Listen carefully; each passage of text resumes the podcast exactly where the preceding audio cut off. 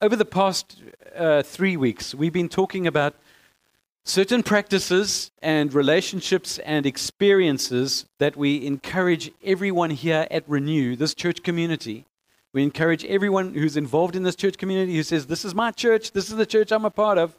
We encourage you to regularly engage in some of these practices and these relationships and experiences for your own spiritual health and growth.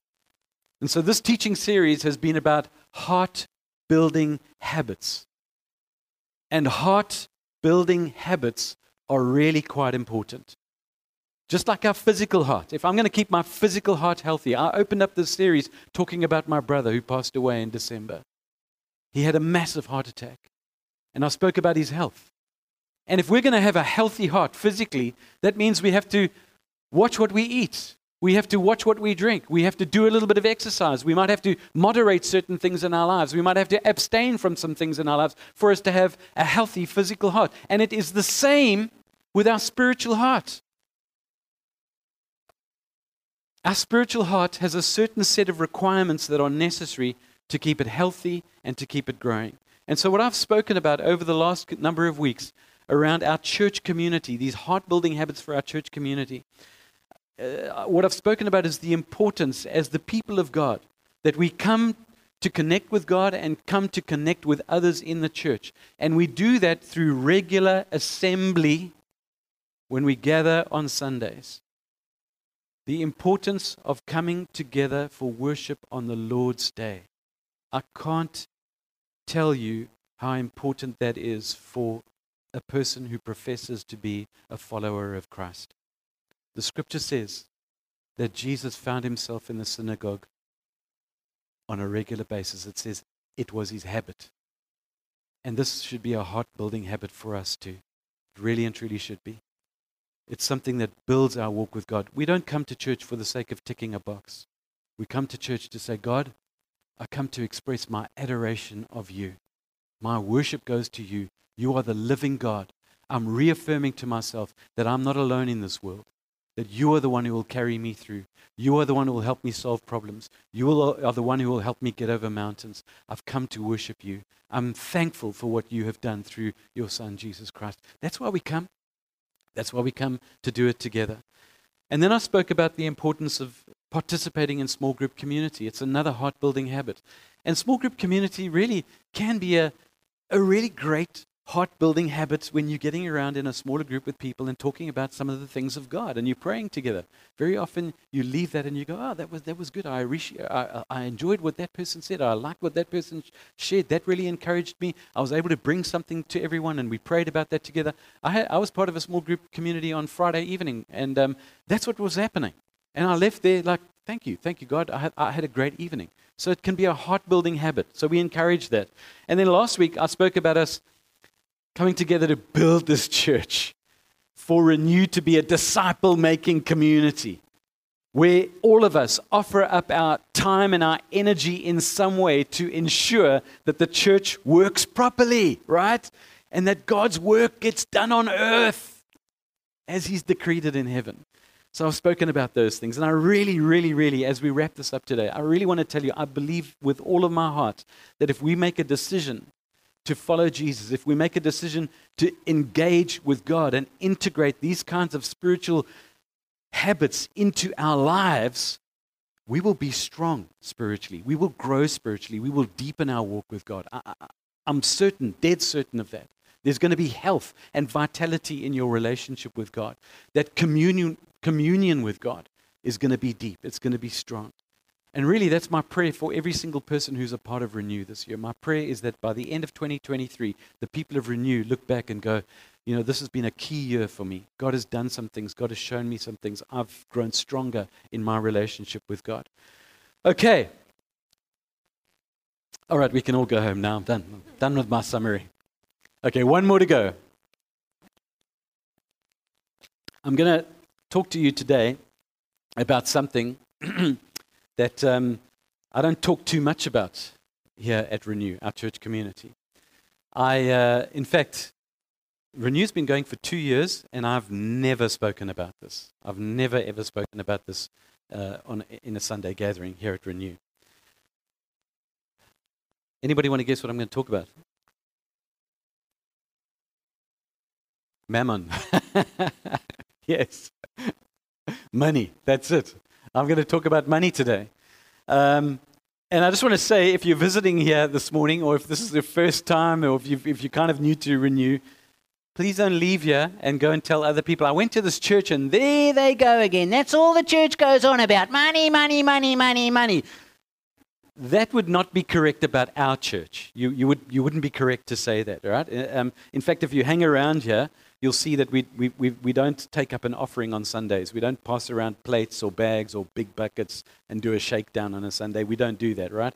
We don't harp on about money from, from up here. But I want to tell you this, and this is a big but. It's important that we understand how to treat money and wealth as followers of Jesus. We need a redeemed and renewed relationship with money, with, finan- with our financial status, with our wealth. And Jesus actually warned us about this. He said that money and wealth can compete with our devotion to Him. Jesus said this in Matthew No one can serve two masters. Either you're going to hate the one and love the other, or you will be devoted to the one and despise the other. And then Jesus says, He explains what He's talking about over here. He says, You cannot serve both God and money. So I'm going to talk about money this morning, and I'm going to talk specifically about the grace of giving because giving is the way to counter our devotion to wealth uh, and money. The way that we counter, uh, counter that drift is to say, God, what I have in my hands has been given by you, and I'm going to I'm going to honor you with this by giving.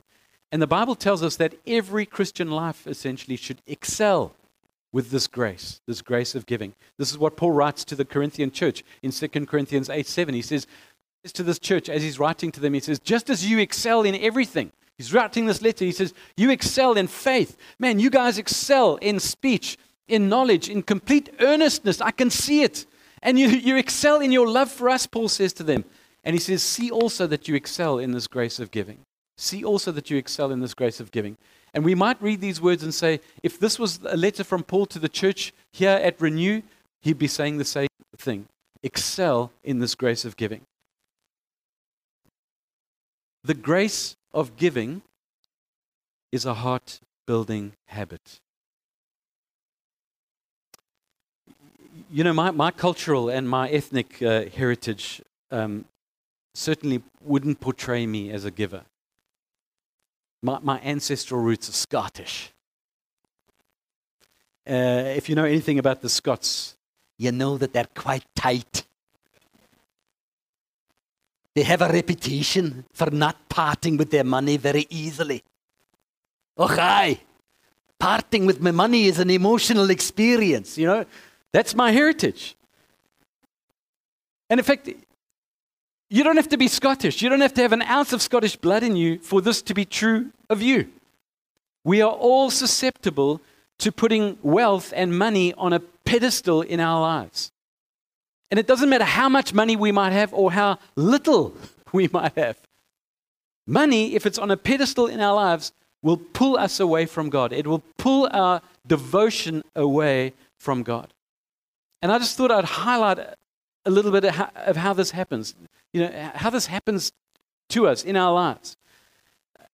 I don't know if any of you have done this. In fact, maybe I should ask the question Have any of you ever compared yourself to people who have more than you.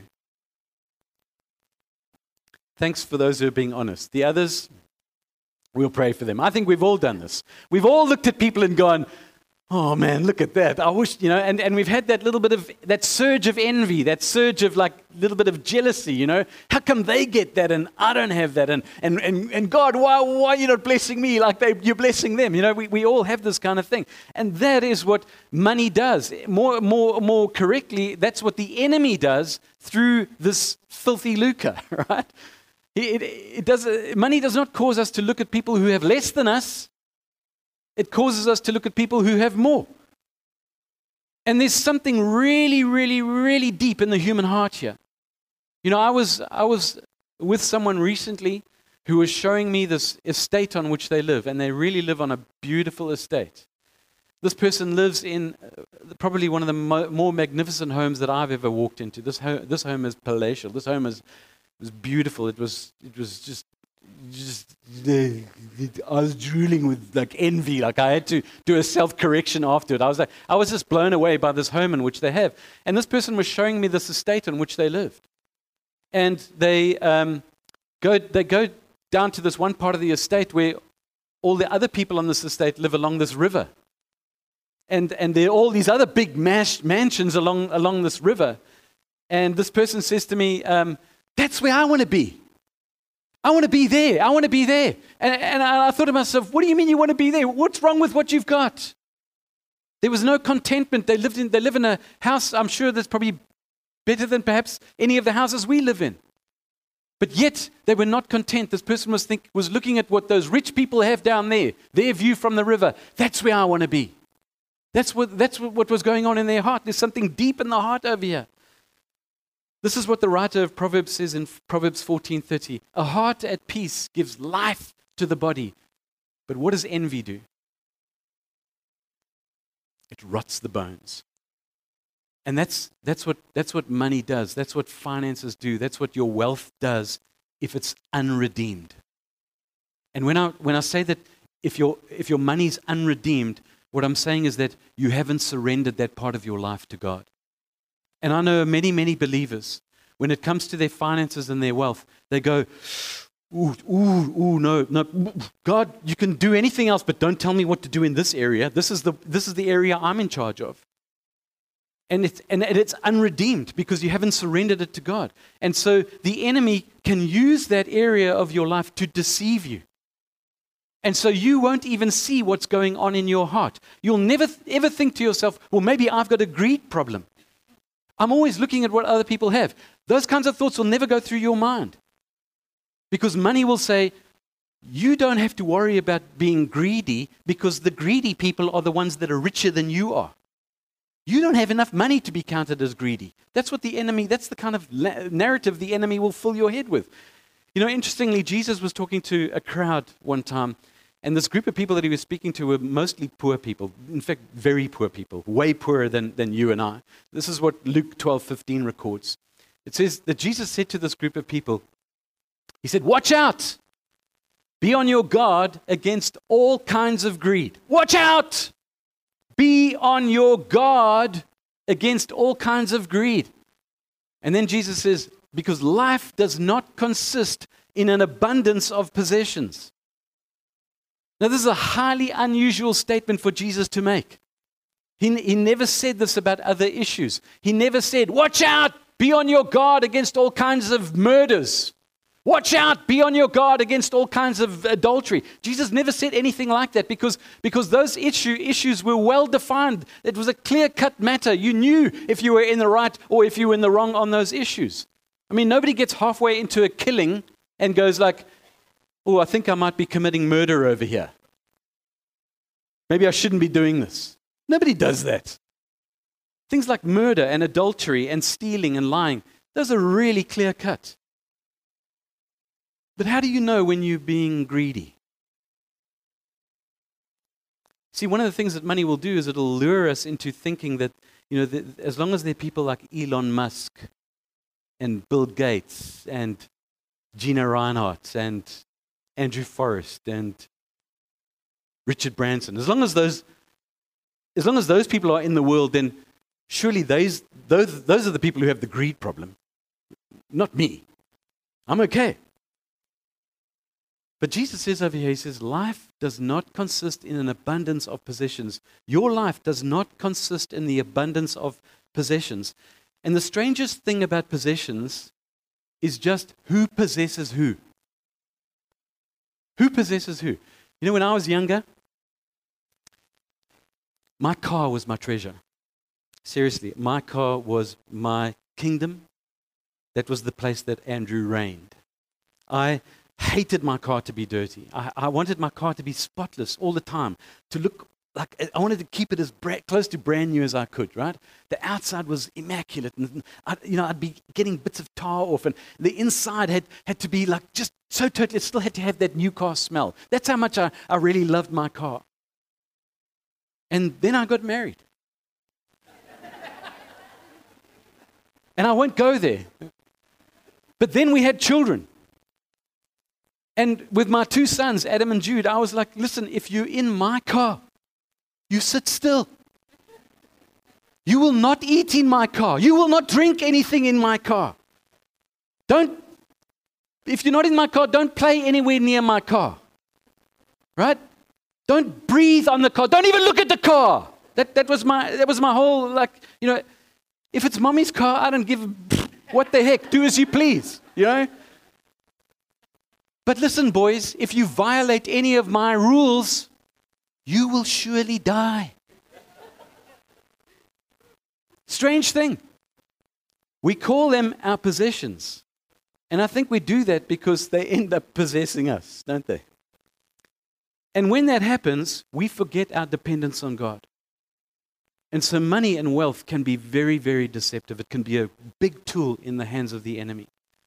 You know something else that money does is it causes us to worry. One of the things that people worry about most is money. And I've heard this from the, mouths of many, many people, including my own. Jesus said this to his disciples in Matthew 6:25. He said, "Therefore I tell you, do not worry about your life. Don't worry about what you're going to eat or what you're going to drink. Don't even worry about your body, what you're going to wear." And you know, it's strange because I have the illusion that what I need to stop me from worrying about money is more money. If I just had more money, then I wouldn't worry about money. But more money does not bring any relief from worrying about money because uh, let me tell you something the more money you have doesn't stop you thinking about money, doesn't stop you thinking about wealth and finances. And you know, we live in a world where there are so many people who have so much less than we have.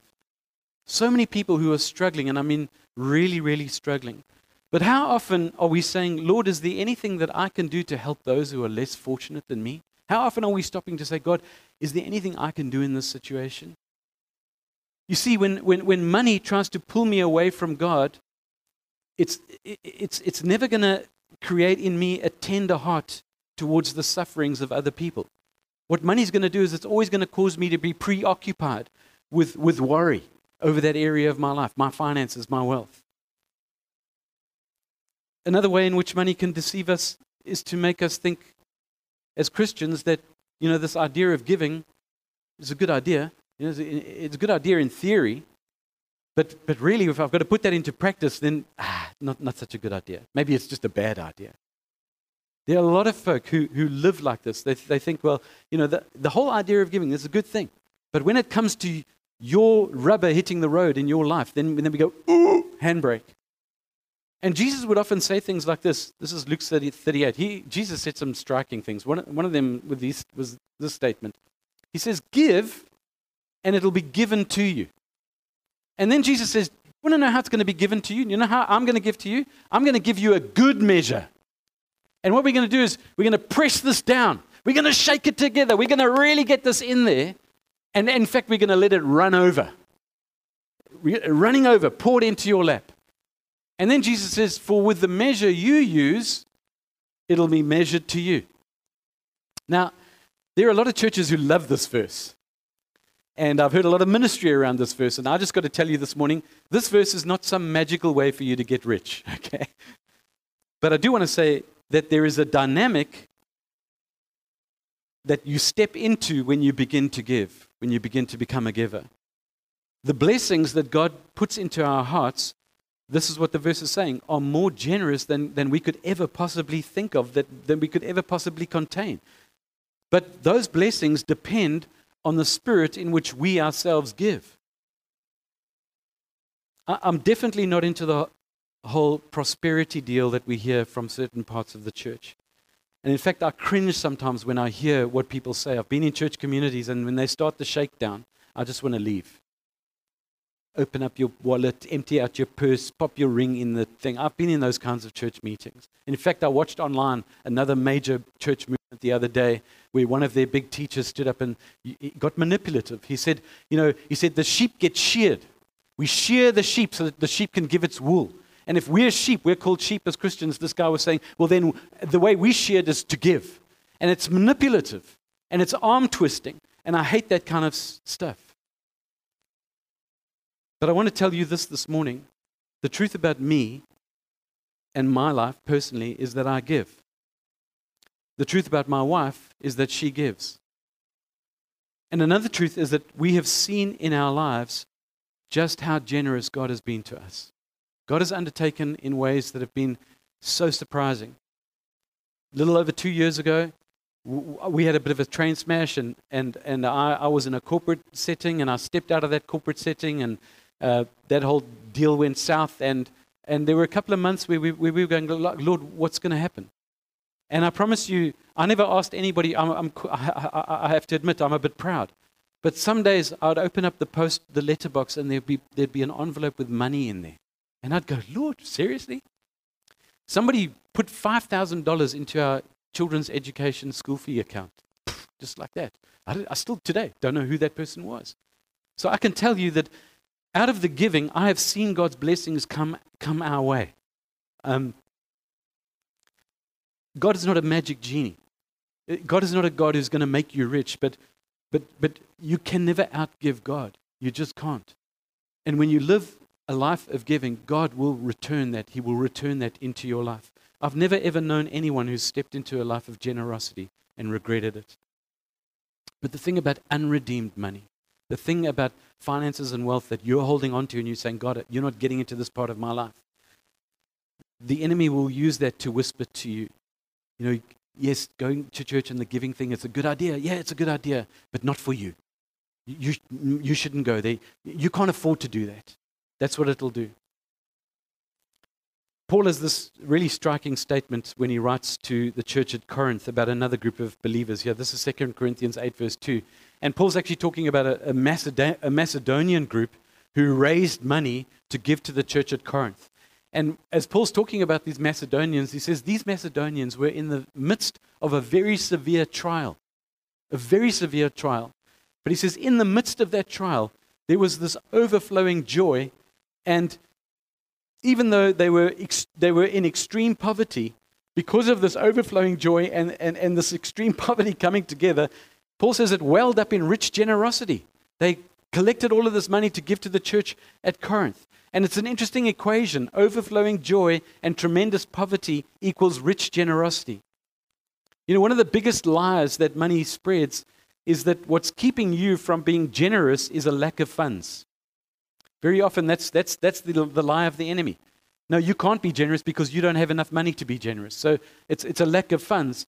And, and then you get into this thinking, this cycle of thinking that, that eh, when you have more money, then you'll become a generous person.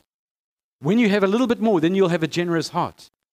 But the only reason why you're not giving right now is because things are pretty tight. Things are not going so well. But one day when you have more money, then you'll be a generous person.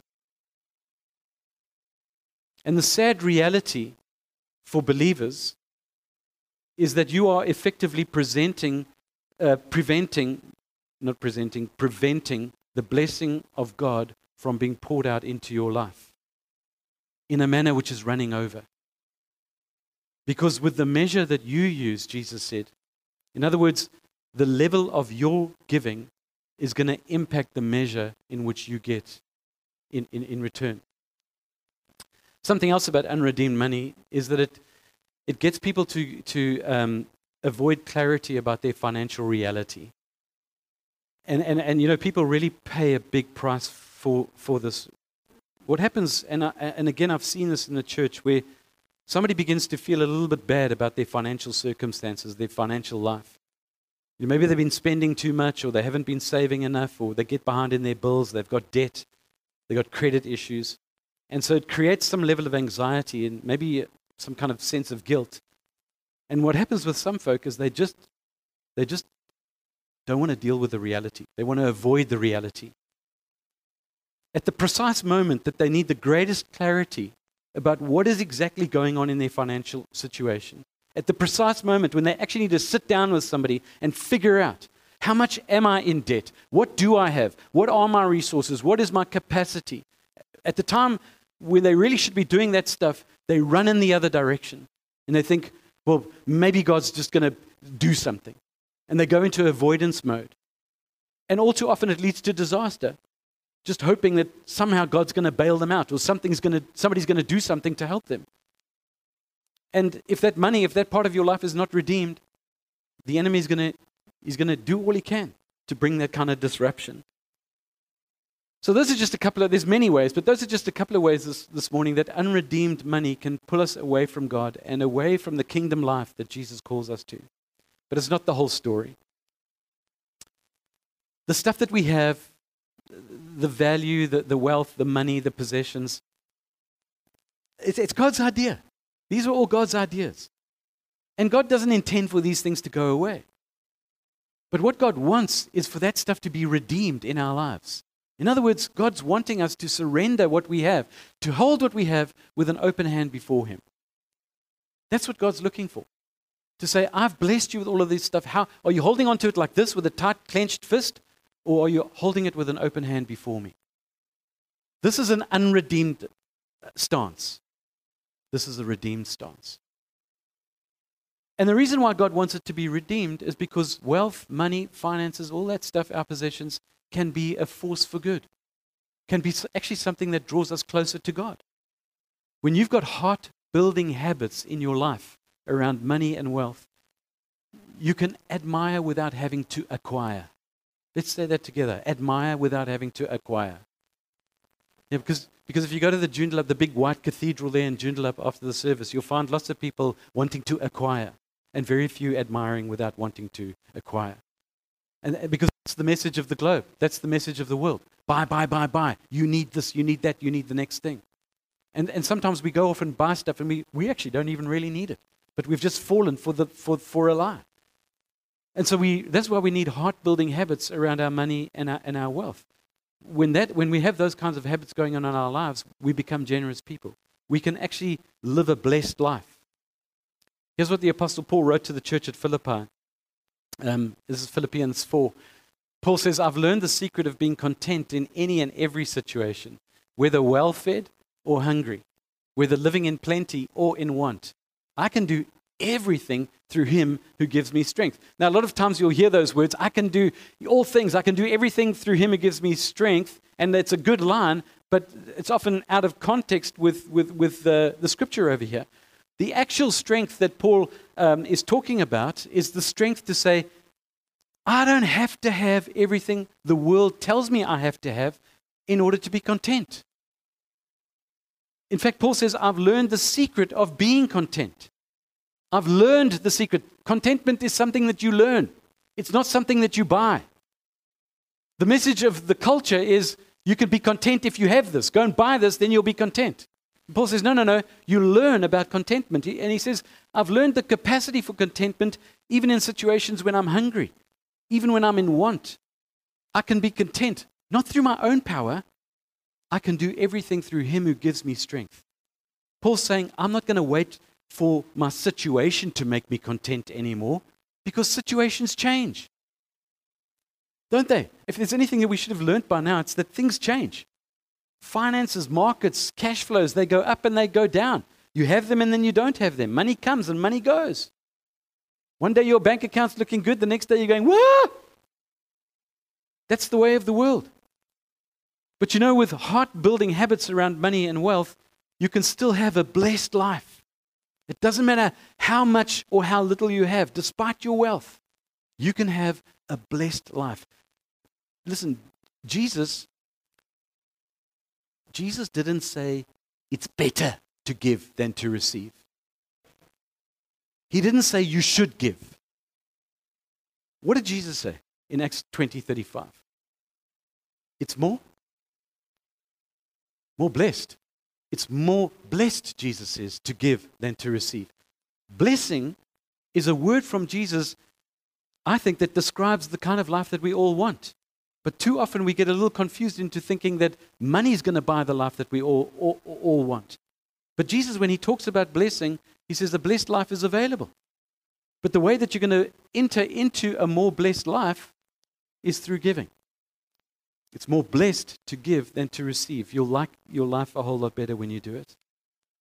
Now, there's a great Old Testament passage in the book of Malachi. Anybody ever read Malachi? It's a great book. And in fact, the message of the certain part of Malachi is all over the Old Testament. But in Malachi 3, verse 10, here's what God says to his people He says, Bring the whole tithe into the storehouse, that there might be food in my house. So God's not talking about any old storehouse here. He's talking about the place where his people gather, right? He says, Bring the whole tithe into the storehouse that there might be resources, that there might be provision within that house. And then God says this, and you, don't find this anywhere else in Scripture, these words. God gives us permission to test Him. He says, Test me in this. Test me in this. And see if I will not throw open the floodgates of heaven and pour out so much blessing that you will have, not have room enough for it. What an interesting verse of scripture. Anybody know what a tithe is? It's the tenth part. it's, it's 10%. And so tithing is the practice of donating one tenth of my income to God. And tithing in the Old Testament was ingrained in the people of Israel. Eh, like I said, you find this all over the Old Testament. Here's an example in Leviticus 27:30. Um, God says, a tithe of everything from the land, whether it's grain from the soil or fruit from the trees, belongs to the Lord. It is holy to the Lord. The tithe is holy to the Lord. So, this was something that was ingrained into the lives of the Israelites. And I guess as the new Israelites, because Romans 11 says that we've been grafted into the nation of God, as the new Israelites, as followers of Jesus, then I guess what, what we've got to do is we've just got to get into the routine, right? Real quiet in here. So if God gives you $10, how much do you give him? One. Good. If God gives you $100, how much do you give him? So $10, right. If, if, um, if God gives you a $1,000, how much do you give him? A 100 You just get in the habit. If God gives you 10000 you give him a $1,000. If God gives you a $100,000, you give him 10 grand, exactly. If God gives you a million, how much do you give God? 100,000. If God gives you 10 million, if God gives you 10 million, you come see me because we need a church building. Now, listen, inevitably, inevitably, the question is going to come up. I've come across this all the time. People will say, What's this tithe thing? are we legalistically obligated to the tithe? Because, I mean, now we're living under the new covenant. I mean, now we're living in the New Testament era. era. You know, we're in the era of grace. What do you mean I need a tithe? What's this whole tithe deal? The short answer is no. There's no legalistic obligation for you to tithe. It's not a rule. It's not a legalistic obligation. It's, it's, it's, it's not a law. But you know, I sometimes think about it this way. Would I really want to come before God and say to God, you know, you've given me so much. You've given me your word. You've given me the story of the people of Israel in the Old Testament. Um, I've got all of the history and the tradition of that, plus the church, the history and tradition of, of the church. I've got all of the teachings of Jesus. I've had his blood poured out on the cross for my forgiveness. I have the resur- his resurrection for my hope. I have the Holy Spirit as my guide. I've got all of these spiritual gifts for my calling. I have this church that I'm part of, this community. And in response to that, God, for all you've given me, I think I'm just going to give you 2%. I personally would not want to be saying that to God. For most of us in our financial situation, the tithe is, is the historic standard of giving. And it's it's a, it's a floor, it's not a ceiling. And the reason why God told the Israelites, gave them rules around this, was because it was like God was putting training, you know, training wheels on a bicycle. That's what God was doing. That's, that's what was happening there for Israel, to help them enter into a life of generosity in a concrete way. And, folk, we all need to start somewhere. So, some portion of our income, some percentage, with the guidance of Scripture, is going to build our spiritual heart. It's going to become a heart building habit in our walk with God. But giving is not an obligation. Giving is not something that God does to raise money. Giving is something that God does to raise people. Because it's an invitation for us to step into a kingdom reality. And then, you know, scripture also says that generosity should be our, not just a priority, it should be our first priority. This is, again, in the Old Testament, Proverbs 3, verse 9. The scripture says, Honor the Lord with your wealth. And from the first of all your produce, from the first part of what you get, honor the Lord with that. And you see the Apostle Paul speaking in the same way in the New Testament. You know, one of the things that I do every time that I honor the Lord with my giving in this church, every time I make that little online transfer, I just say a couple of words. I say, God, thank you for your provision in my life. Thank you that you've given me something that I can draw from and I can, it can sustain me and I can live with that. And I, and I say, Lord, thank you for your work in my life. Thank you that I'm part of a church community. I thank you for the work that you're doing in the lives of all this church. That's just what I pray. I pray that way. I pray when I pay my rates and taxes to the city of Wanneroo every year. I pray the same thing. Lord, here's, a, here's my three grand or whatever it is that I'm having paying over for rates and taxes this year. Lord, I pray for those in authority over the city. I pray that they'd make healthy choices, wise decisions. Thank you, Lord, for the provision that I get to live in a, a city that's got parks and, and, and street lights that work and traffic lights, because I come from a part of the world that's, got, that's, that's declining to nothing. It's going back to the jungle. And I look at those things and I say, Thank you, God, as I give this, thank you for the goodness of this place in which I live. I, I do that when I pay my, my gas and, and my electricity, not so much with my water, because my water bill, I just want to, I think there's a bit of theft going on there. But anyway. I, um, I, I, I, pray, I pray over my utilities. When I pay that gas bill over to Alinta or when I pay over to Synergy, I, I, I thank God for the service. Lord, thank you for the service that I have through this. And, and the reason why I do that is because I've got family in another part of the world who pay those bills and don't get the service. And so when I pray, I say, God, I just want to bring a bit of heaven into this. And so I want to honor you with the first part of my wealth. But as I honor you, Lord, I want to thank you for what you've done. Folk, it's a heart building habit. And it's a tough one for this is one of those areas of our lives where, where, the, where, the, where, the, where the rubber hits the road. This is where you're going to go, this is it. And that's why I think God in the book of Malachi says, I, I give you permission to test me in this. Because when God sees that faithfulness, I promise you, He's just waiting to pour out blessing into your life. Don't come to me after the service and say, You said God's going to make me a millionaire. That's not what I'm saying.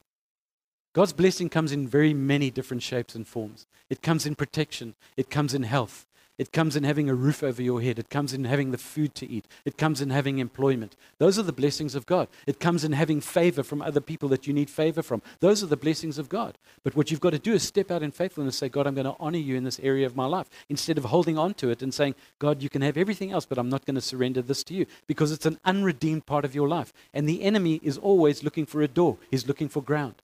And if it's unredeemed, the enemy is going to make full use of that. Let's close with the greatest verse of giving in the Bible. And this verse doesn't mention money at all. I'm sure you know this verse, John 3:16.